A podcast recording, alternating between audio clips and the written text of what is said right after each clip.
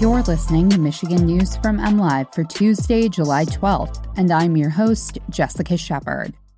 A family of four is found dead in an apparent murder suicide in Roscommon County. Officials announce a probable case of monkeypox in Kent County, and a petition to expand early voting in Michigan submits 670,000 signatures. An apparent murder suicide in Roscommon County has claimed the lives of four people, including a 13 year old boy. About 3:30 a.m. on Sunday, sheriff's deputies responded to a Houghton Lake residence after two people reported they had found four bodies inside.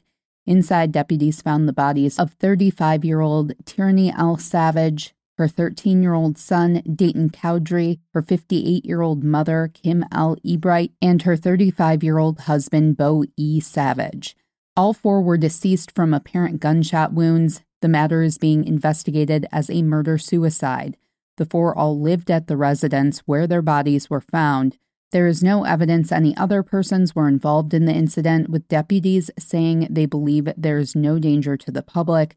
Deputies did not confirm who among the four dead they believed killed the other three. Health officials have detected the first probable case of monkeypox in Kent County.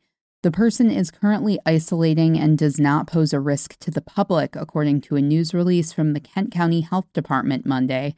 The health department is identifying and monitoring any close contacts for symptoms after state health officials notified the county about the probable case.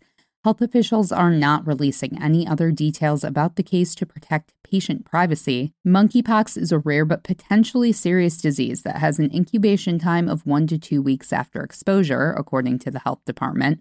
It typically lasts between two and four weeks and is spread from person to person by direct contact with bodily fluids or monkeypox lesions. Symptoms of the disease include headache, fever, muscle aches, and exhaustion, followed by a rash and lesions, often beginning on the face about one to three days after the onset of illness. The state of Michigan has previously had two confirmed cases of monkeypox. In 2018, nearly 7 in 10 Michiganders voted to enshrine in the state constitution no excuse absentee voting, automatic voter registration, and other policies to expand ballot access, Four years later, advocates behind that push are back with a constitutional amendment to further expand voting rights, and they submitted a near record breaking number of signatures on Monday to the Michigan Secretary of State.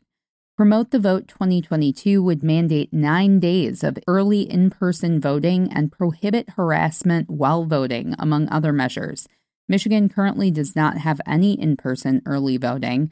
Backed by groups like the ACLU, the NAACP, and the League of Women Voters, the amendment would also allow voters to permanently vote absentee and let charities help fund elections.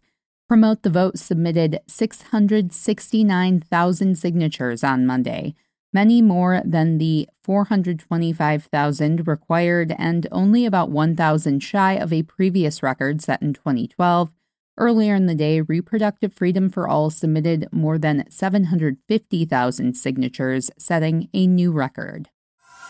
You can always find the latest Michigan news by visiting mlive.com and make sure to follow us on Facebook, Instagram, and Twitter. We'll be back here tomorrow with more Michigan news from MLive. Thanks for listening and have a great day.